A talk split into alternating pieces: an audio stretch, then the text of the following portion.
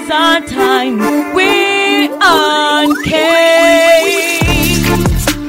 Welcome to Topple Uncaged. I'm Steve Topple, and you're locked on to the UK's hottest politics and music podcast. Each week, I bring you the rawest takes on the big stories making the news, always joined by a very special guest. Then, I pleasure your mind, body, and soul with the freshest, most banging international music going. Uncaged. Sunday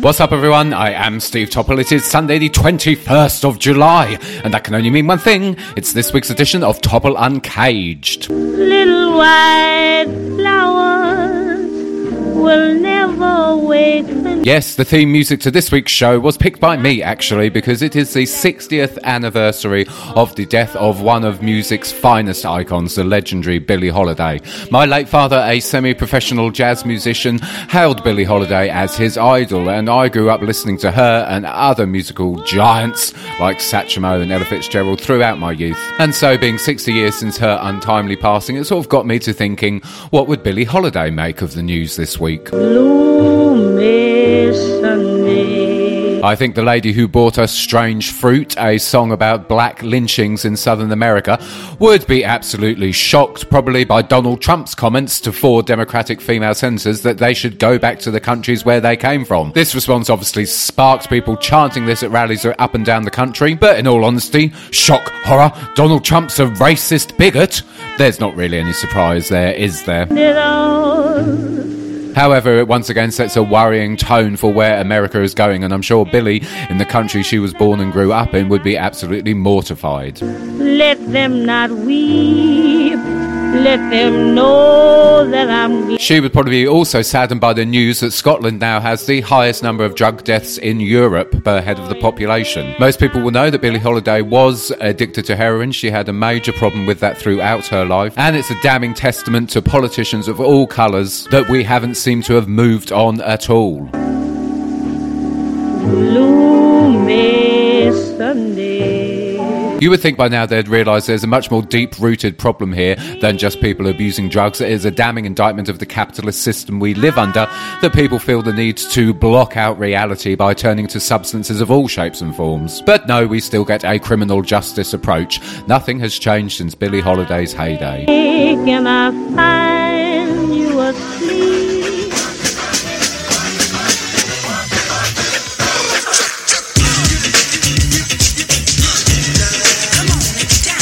But however, on this gloomy Sunday, we have to remember that all is not lost. So I thought I'd take you back to the 1980s and play you a bit of New Jack Swing inspired hip hop. Yes, this is of course Public Enemy with Fight the Power. Many of you may have seen on my timeline me wearing a t-shirt with this exact same logo on it. And we do. However relentless the attacks on us may seem, we have to continue to fight the power. fight the powers that be. Fight the power. While Public Enemy's track was more about the black civil rights movement, I think in 2019 it can be applied to a lot of minorities today, whether that be ethnic minorities, sexuality, disability, and back down to the root of all our problems, your class, that is classism. Fight the Power still has resonance to this day, whether that be fighting against the Labour lords who took out that bloody advert this week condemning Jeremy Corbyn. Fighting the power of Jeffrey Epstein, more on that in another show. No, we're not the same because we don't know the game. or fighting the power of the DWP, which was once again being dragged through the courts this week over its PIP regulations. And of course, me and my partner Nicola Jeffrey having some personal experience of that this week as well. But whatever happens, we have to do what Public Enemy says and fight the power. Fight the And this week's show has got lots of themes surrounding that. I've got a brilliant campaign group who I've supported for years coming on to talk about their latest action. We've, of course, got your news views in Twitter Chirps Back. And I've also got a fantastic singer songwriter who is also fighting the power. So, lock and load, people. Let's get on with today's episode.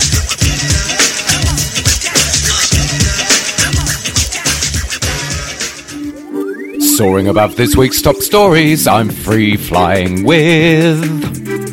It is always a pleasure to welcome old friends onto this podcast. However, the guest who's coming on to represent this environmental direct action group is a new friend, but the group itself I've been involved with for several years. They are excellent. They've done some fantastic, fantastic campaigning and direct action over the years, and they're here to talk about their latest idea and their latest encroachment on the fossil fuel industry in this country, which is of paramount importance, but also they're intersecting it with another issue which I think is really, really, really exciting. I'm very pleased to um, have this guest on. It's a pleasure to welcome Cameron from the fantastic Reclaim the Power. Cameron, thank you so much for coming on the podcast. It's a real, real pleasure to be able to speak to you about Reclaim the Power because, like I say, I've been involved with them for years and they're great. That's all right. It's a pleasure to speak to you guys as well. Thank you. Let's get straight into it. So, previously, I mean, Reclaim the Power have done lots and lots of stuff. Um, one of the highlights for me was the Rolling Resistance um, camp that set up in 2017 around Cuadrilla's infamous Preston New Road fracking site. But this year, you've got another camp which is happening, and it's happening this coming weekend, and it's called Power Beyond Borders. So, Cameron, what is it all about? So, uh, this year's action camp is being organised. Uh, around two different issues. So, number one, the camp is being organised to call out Corporation Drax. And the Corporation Drax is building what will be the UK's largest gas power plant. Um, it's trying to market this as a kind of bridge between uh, coal and renewables, but the UK government's own reports say that this isn't actually necessary. We can just move straight to renewables. Um, if Drax builds uh, the power plant that it really wants to build, um, this will lock us into fossil fuels for decades and decades to come, totally unnecessarily, and uh, it will take up about 75% of the emissions budget for the energy sector alone, uh, which is extraordinary. And it's we think it's absolutely extraordinary that they're doing this, um, or you know, trying to do this in the midst of what we can all agree is a complete climate crisis. We're looking at hundreds of millions of people who are going to lose their homes and have to flee interna- through international borders because of the climate crisis. We're looking at hundreds of millions of people who are going to fall back into poverty worldwide because of the climate crisis, and thousands and tens of thousands of people here in the UK whose homes are at risk from flooding and sea level rise and extreme weather and all sorts of effects that we're going to experience right here because of the climate crisis. Um, the second thing that the camp is being organised around is what's called the hostile environment. This is a cluster of policies uh, that was actually put together by Theresa May when she was Home Secretary. Uh, the aim of the policies is to make the UK uh, as as horrible a place and to make the UK as uh, to make uh, life for for migrants uh, who have not managed to fulfil the quite bureaucratic and fickle uh, requirements of the UK migration system. For people who have not managed to fulfill, fulfill them, the hostile environment is intended to make the UK the most uh, horrible place and make their lives so unlivable that they, that they voluntarily leave the UK. In practice, this is, uh, I mean, as you could probably tell, a brutal and racist policy. Uh, it's led to tens of thousands of people every year being detained indefinitely um, and thousands of people being deported uh, without due process, uh, without legal aid, without being able to challenge decisions properly. And this tears apart, you know, taking people uh, from the UK and deporting them uh, willy nilly just tears apart communities. Uh, and this is awful. And so the camp has come together to, to uh, organise on both of these issues. We're calling for uh, the broken energy system to be fixed and made into an energy system which which is uh, which does things in the public interest, not for private profit. And we're calling for the hostile environment to be completely abolished. Why are you merging together the issue of um, climate change and fossil fuels and migration? What's what's the thinking behind joining these two issues together? Well, uh, simply put, both issues are linked in reality, but also they're both examples of extreme exploitation. Um, so, and, and we can see how climate change, in climate change is brought about uh, through the essentially the actions of uh, relatively few wealthy people in the world. Um, the top 10%, uh, the richest 10% of people in the world are responsible for half of the emissions that are driving climate change. And yet the poorest half of the world are only responsible for 10% of the emissions. So um, the climate crisis is, you could even call it the largest attack uh, by the wealthy of the, onto the poor uh, in human history. Um, and at the same time, uh, migration is a similar issue in that the only reason why uh, countries such as the United Kingdom are taking such a strong and inhumane and brutal stance against people wanting to come to the country, often from former um, former colonial uh, former colonies, is because it's a form, it's a way of trying to uh, stop the redistribution of wealth that's been hoarded in these countries uh, for for centuries.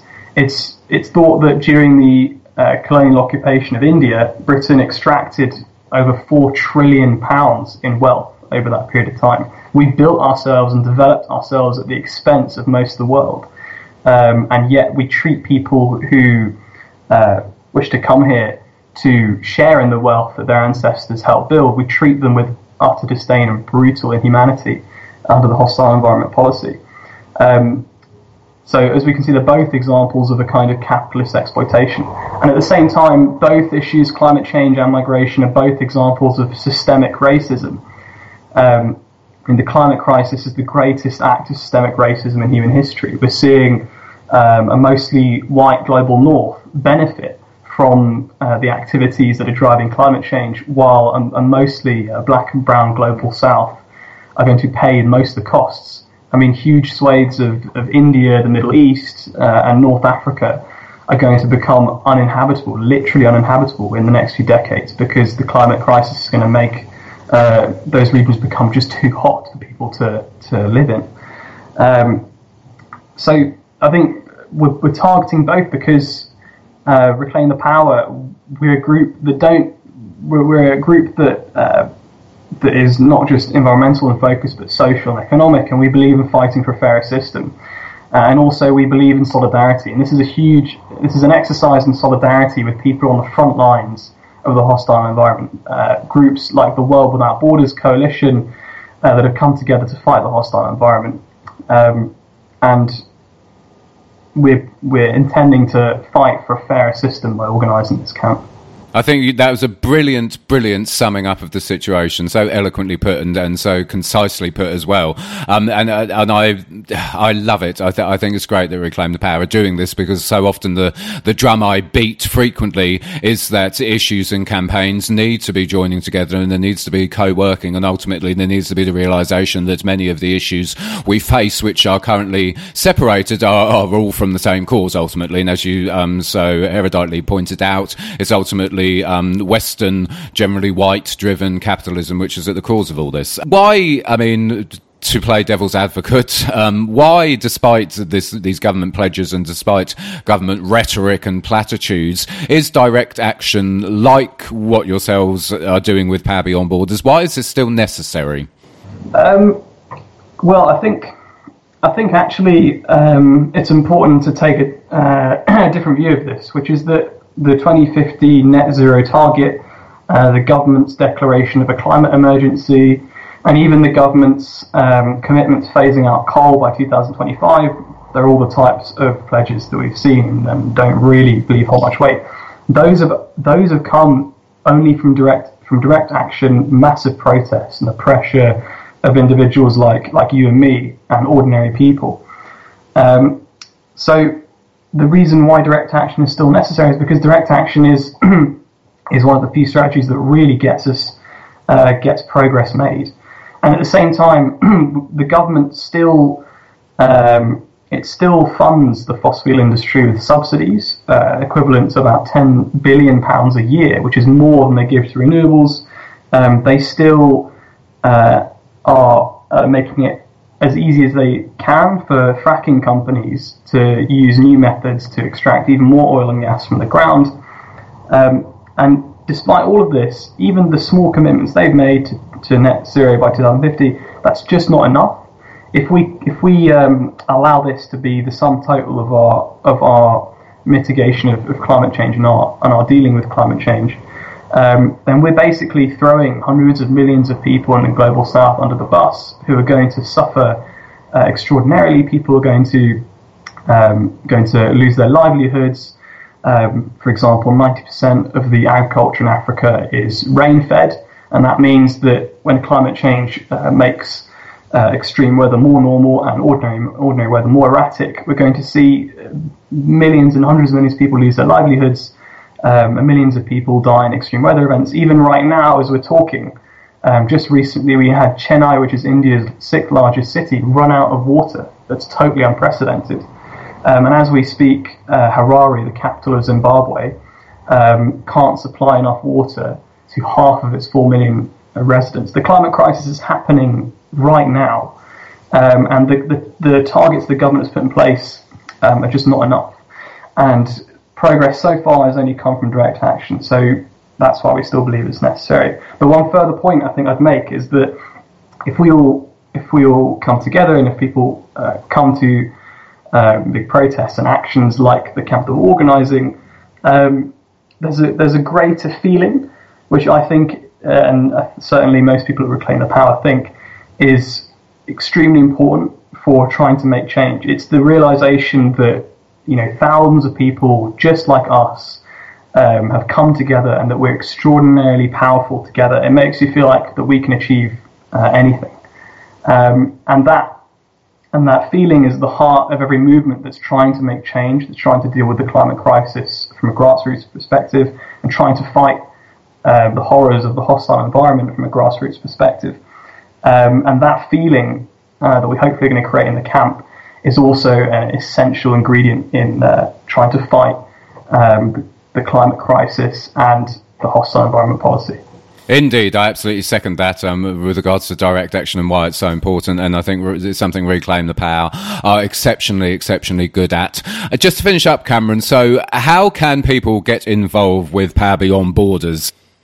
Well, um, I think the easiest way is to follow Reclaim the Power on Twitter or like us on Facebook. Um, and through Twitter and Facebook, we put out details about the event. So there's a Facebook event for the Power Beyond Borders camp um, and on there, you'll find information about uh, that allows you to to take part and come. So uh, the camp is in a secret location in the southeast of England. The details will be released uh, very close to the time, but it will be very near London, so it will be easy travel for people uh, from London.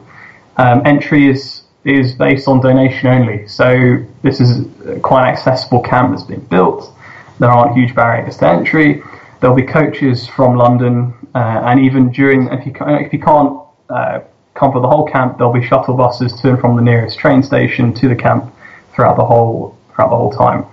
Um, and even if you're sort of unsure about getting involved in direct action or even you know, large protests on climate action, um, the first two days of the camp, which is the Saturday and the Sunday, will actually be mainly focused around workshops and training. We'll have groups from the World Without Borders Coalition, uh, and and groups from across the the, the uh, climate sphere come together to to sort of train people and teach people about the issues at stake, um, and you'll learn more about the about the crises uh, before acting. And even if uh, people have uh, sort of worries about engaging in serious direct action. Um, from from my own experience in Reclaim the Power, I can say that the, that for every person that uh, does an action which breaks the law or serious engages in serious direct action. There are about four people behind the scenes who, uh, who like me, are talking to the media and getting the word out, who are organising uh, the camp logistically, um, who are supporting in, welfare terms the people engaging in action. There's all sorts of roles for all sorts of people. The camp's very accessible. Like us on Twitter and Facebook uh, to get involved. Excellent, great stuff. All the details to Reclaim the Powers Power Beyond Borders camp will be in the show notes to this. As Cameron said, it is a secret location currently at time of publishing, but it will be announced in due course. And the camp is setting up, I believe, on Friday, the 26th of July, and then running from Saturday, the 27th to the following Tuesday. I'm really looking forward to seeing more updates from this, and I, I wish you all the very best, and I do hope it's a big success and that lots of people get down there. But for the minute, Cameron from Reclaim the Power, thank you so much for coming on the podcast. That's all right. Thanks for having me on. Time for you guys to be uncaged because Twitter chirps back. Yes, it is that time of the week again. Question time may have finished for the summer. Thank God for that. But don't worry, you've still got Twitter chirps back. The bit on my podcast where you set the news agenda. I put out a tweet on a Thursday night. You give me your hot takes on the hot stories of the week and I'll read them out on the show. It is as simple as that.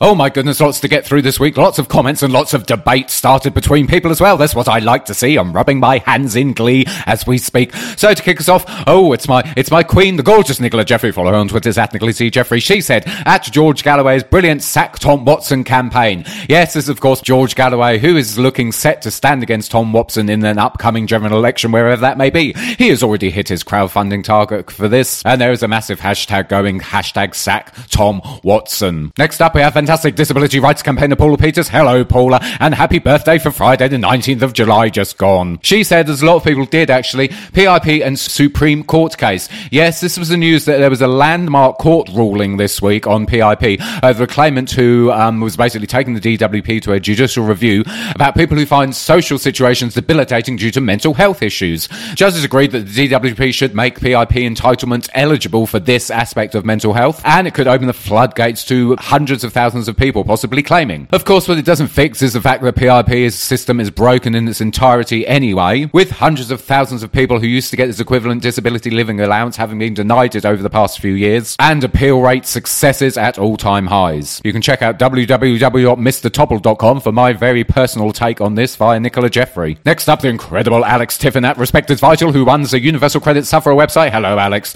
He said also, yep, George Galloway MP bid. Also, yep, Supreme Court PIP decision. And he said, Nicola Jeffrey update. Thank you, Alex. Yes, you can go to my website, www.mrtopple.com to find out more about that. Um, right-wing attacks on Muslim cricketers, Amber Rudd refusing food bank visit, and unelected lords calling vote of no confidence. Yes, those unelected lords trying to scupper Jeremy Corbyn. I mentioned that in the introduction to the show. But yes, Alex, all great points. I think Amber Rudd refusing to visit a food bank is a particularly pertinent one as well. What the school holidays coming up, children will be going extremely hungry due to the lack of school meals that they usually get.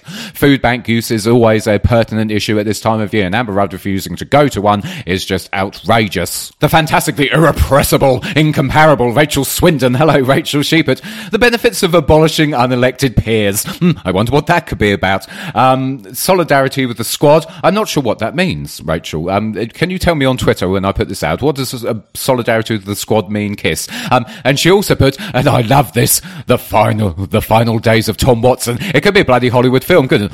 The final days of Tom Watson, a Steven Spielberg film. Love that lots, Rachel. Thank you very much. Benefits News said Holt's Universal Credit Pilot MSPs demanded. Um, I hadn't seen that actually, but apparently, yes, I'll, I'll take your word for it. MSPs demanding Holt Universal Credit Pilot. He also said was said to due to start 17th of July Harrogate. Then silence. Hmm, is there an issue with this rollout of Universal Credit? The pilot, the pilot, of course, is about managed migration, where people are transferring over from six legacy benefits to the one new benefit, Universal Credit.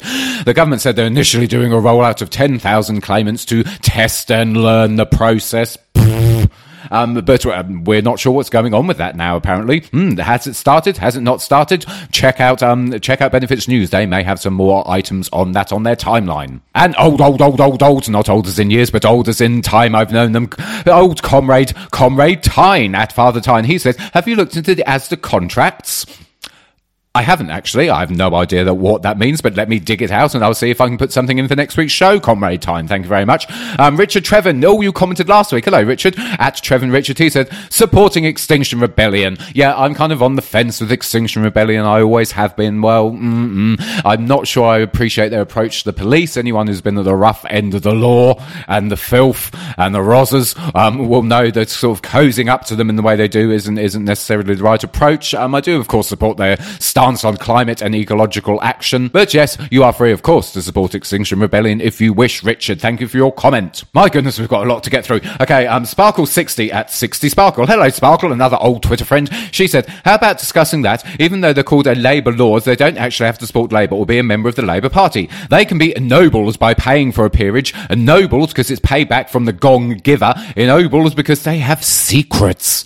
Oh, yes, our Lord system is absolutely atrocious, but I'm not sure what we're going to do to change it. I mean, we had Green Peer Jenny Jones went into the House of Lords to try and change it from within over a decade ago. Um, that's gone well, hasn't it? Um, there's no such thing as change with within. It's the same with the EU, to be perfectly honest. What to do about the Lords? Hopefully, if we get a Labour government, they might do something about it. And, well, after the attack from those 70 odd Labour Lords this week on Jeremy Corbyn, he might well do something about it now. Angel Cage. Hello, Angel Cage at Angel Cage Band. Are you a band? I'll have to ch- have to check out your Twitter timeline. She says, thanks to Steve Bell at Bell Cartoons for single-handedly negotiating a ceasefire in hostilities. I'm not sure he single-handedly negotiated a ceasefire in hostilities, but this was, of course, the furore about a leaked email from Steve Bell, Guardian cartoonist, because they refused to publish a piece of work he did um, about Tom Watson and anti-Semitism claims. Um, essentially, he was he was saying that there's essentially um, a load of false accusations, and it was it was all a bit of a propaganda campaign. And he sent this scathing email to Guardian editors Media Lens, a fantastic Media Lens. Hello, Media Lens. They did something brilliant on it. I will link to it in the show notes. Actually, it's absolutely superb. But yes, um, Steve Bell um, stirring things up at the Guardian. Good stuff. Um, more on the Labour Lords. Um, Tom Douglas, hashtag GTTO, hashtag for Harry's last stand at Tom Douglas 16. Hello, Tom. He put Labour Lords equals oxymoron. Yes, it bloody does. Labour, well, oxymoron in two senses of the word there.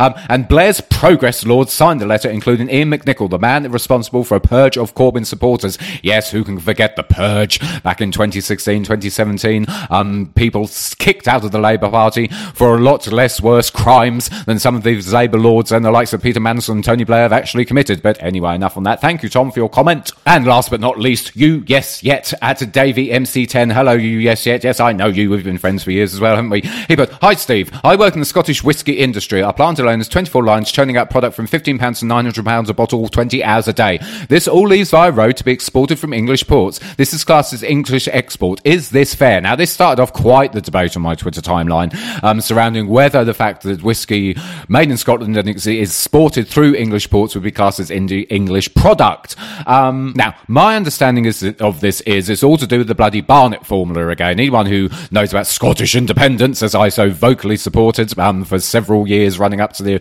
independence referendum, um, it's all to do with the Barnett formula, which is in layman's terms, Westminster gives Scotland some pocket money based on um, how many people live in the country and what public services they need. This is also based on how much Scotland raises in tax, duty, and other public service revenue to put into the Westminster kitty. Now, there's been disparity over this throughout the years, with Scotland quite often putting more in than Westminster gives them back. And I believe I'm correct in saying that Scotland, per head of capita, actually has the lowest amount of the Barnett formula out of the three devolved nations. But ultimately, this is a very complex can of worms. But my basic understanding is that yes, if you're talking about tax and duty revenue going back to Scotland, I think you are probably right. Scottish people are probably being done out of quite a few pennies, I would say, you yes yet. So bring on independence, I say. And that's it. That's it for this week's Twitter Chirps back. As always, a tweet will be going out next Thursday night where you can get involved. Thank you so much for everyone who commented. It's great to see so many people getting involved and debating this week as well. Until next week, take care of yourselves and please switch off the BBC.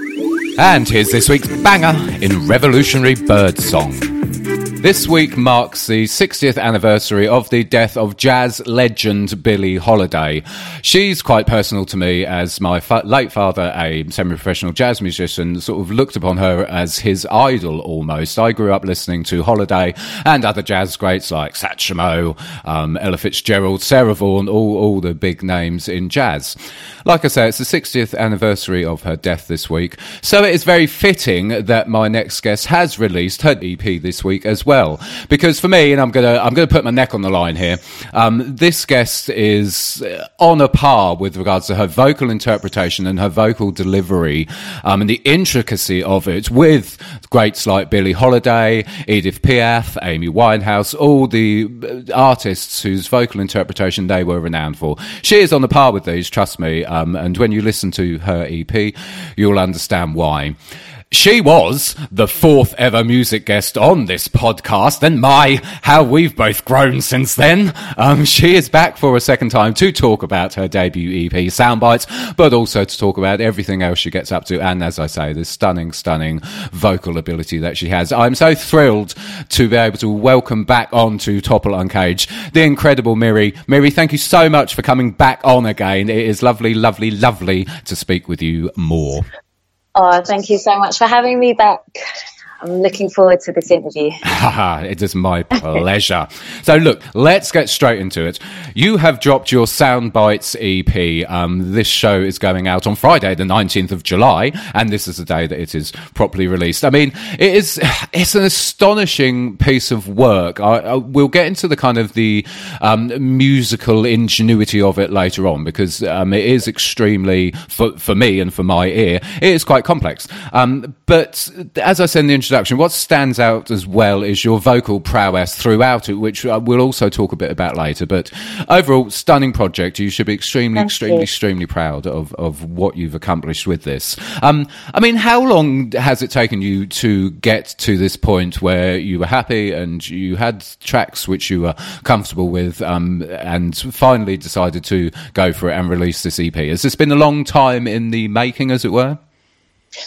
Um, I'd say I've, I always want to like record new stuff, but it's about having a budget for it, and that can be the challenge. So I knew I wanted to record new music and strip everything back um, more so than my previous recordings because I've been doing a lot of gigs, just me on keys, and it kind of just seemed to make space for my voice to be heard more um, and for my songs to be heard. And it seemed to really resonate with audiences. So for quite a while, I'd been thinking, you know, I really. I really want to capture this on a new recording. And it was thanks to doing a Kickstarter campaign um, that I think I launched that last year, in November, um, and was very grateful to have exceeded my target. Um, I did a I did a crowdfunder about three years ago for another recording, and they always say your first one is is quite is quite tough, and and this second one, it was just it was really emotional actually because you're sort of just doing what you do and plugging away and following your passions um, and and working on causes as well that that I, I, I kind of felt were were important to me to do creatively uh, musically. Um, and then this Kickstarter just took off. Like I think it was within about two days people had had pledged like a grand or something.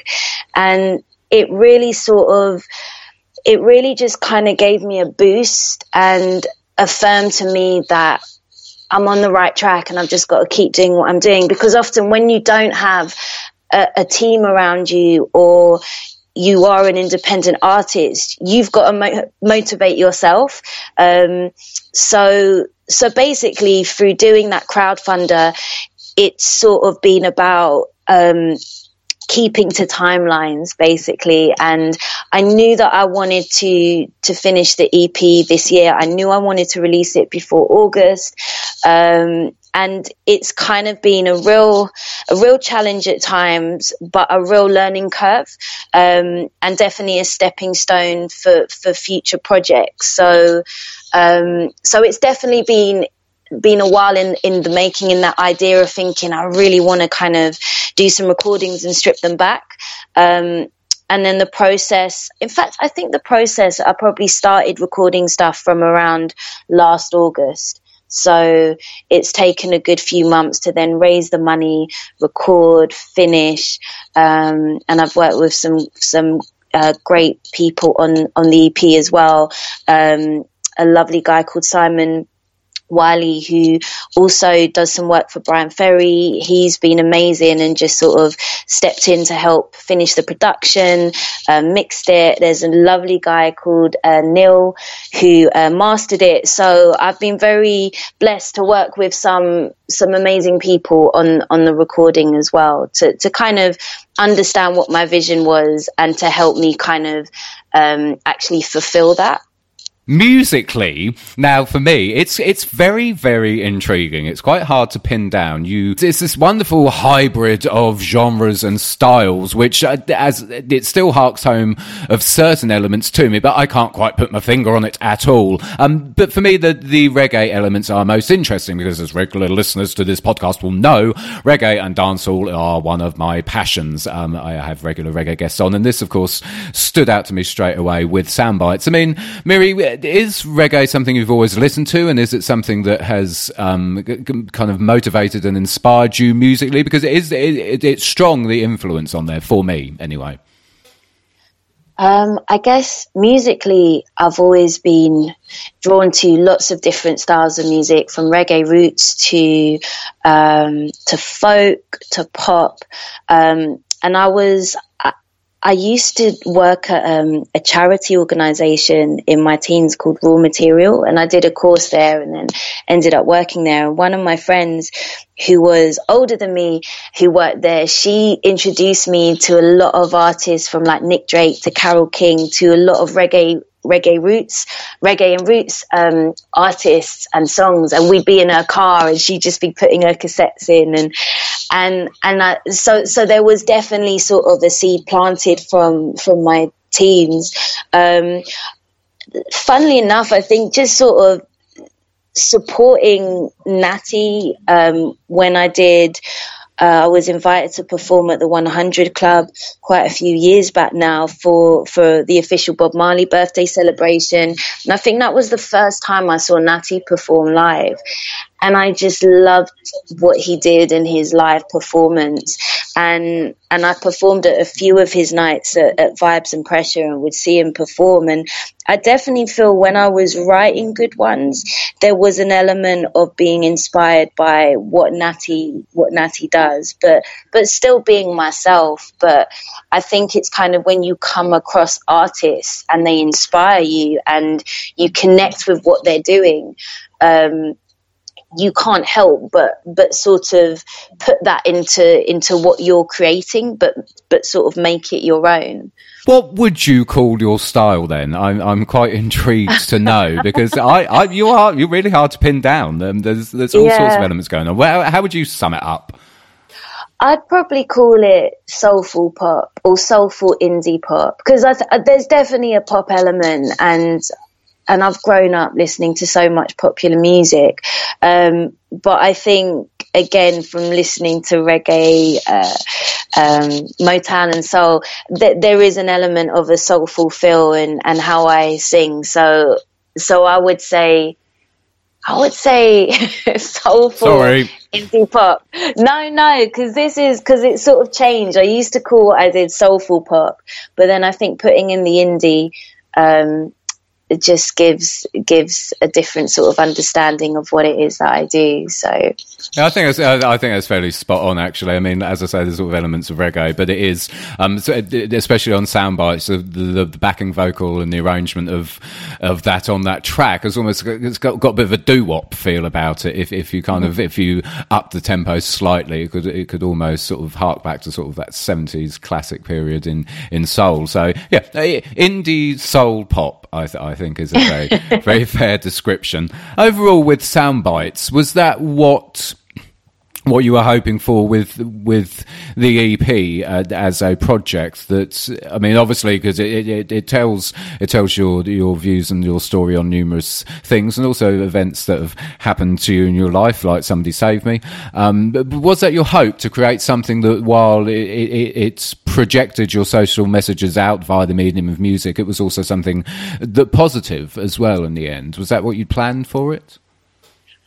definitely, um, yeah, definitely. I think it's kind of just we need we need hope, especially I, I need hope, um, and sometimes you know a song or or or a a speech coming from someone who's truly authentic and and coming from a you know a real heartfelt place that inspires me and that gives me hope. And i think as music artists we we can do that with our music and you know if i can sing songs and it can connect with people in prison to people experiencing um, severe mental health illness, then then that's you know that's at least at least it's doing something because that's why I wanted to do music in the first place. You know, there's definitely the element of there's the enjoyment. Um, you know, as an artist, as an individual, this is fun. I get to express myself, but it's it's an opportunity to connect to people and to sort of um, I remember when I was a kid and when I'd get down and I'd listen to artists, again, so many different types of artists from Beverly Knight to, um, to kind of uh, Tracy Chapman, and and I just remember the songs gave me reassurance. They didn't make everything better because they, they can't do that, but they gave me reassurance and, and soothed me in that moment. And I would really love for my music to, to be able to do that for people. And again, for, for future projects, just to keep harnessing that and to keep learning and growing and to be able to do that, to that more, like to do that more. You can't get it all in one recording. That's why it's so important to, you know, keep recording where possible because in the same way when I'm performing, I'm continuing to grow and learn as a performer. It's it's the same when you're when you're in the studio and you're kind of mastering your sound it's it's a way to you know where I am now. Again, I've grown more from where I was when I was recording the project. So now there's other things that I want to kind of okay, how can I get more of this in the recording? Um, so so yeah, I, I just want what I do to kind of be able to to connect, and if it can give people hope or a moment of reassurance or love, um, and to know that, that they're not on their own, then then that would mean that that would be job done basically for me. Miri, um, I mean, it. Uh, I, I it's such a pleasure to talk to you. And as I said, I, the EP in itself is a stunning project, but I do, I really do mean it and believe that you have something extremely, extremely unique and, and powerful with your voice and your lyrical and musical composition. I would urge everyone to listen to Soundbites because it is absolutely fantastic. Um, and you really are a wonderful and unique individual as well as a wonderful and new, unique artist. Um, it's been a real pleasure to chat to you again. It's been absolutely lovely lovely. Um, I'm sure we will catch up again in the future. But for the minute, Miri, yes. thank you so much for coming back on the podcast.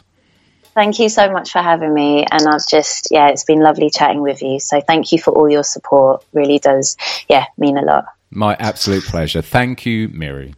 Miri is one of the most fantastic guests to interview. She's so wonderful and so eloquent, and her descriptions and uh, explanations of why she does music and why she does the additional work as a side to it are just glorious to listen to. She's absolutely fantastic. And as I repeatedly said in the interview, the Soundbites EP is a must listen. I'd urge you all to download it now.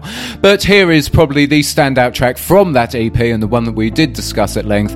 It is Good One. So here is Miri with this superb Good Ones. Enjoy.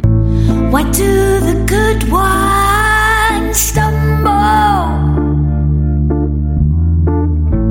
Why do the good ones fall? Why do the ones who cause destruction feel nothing at all?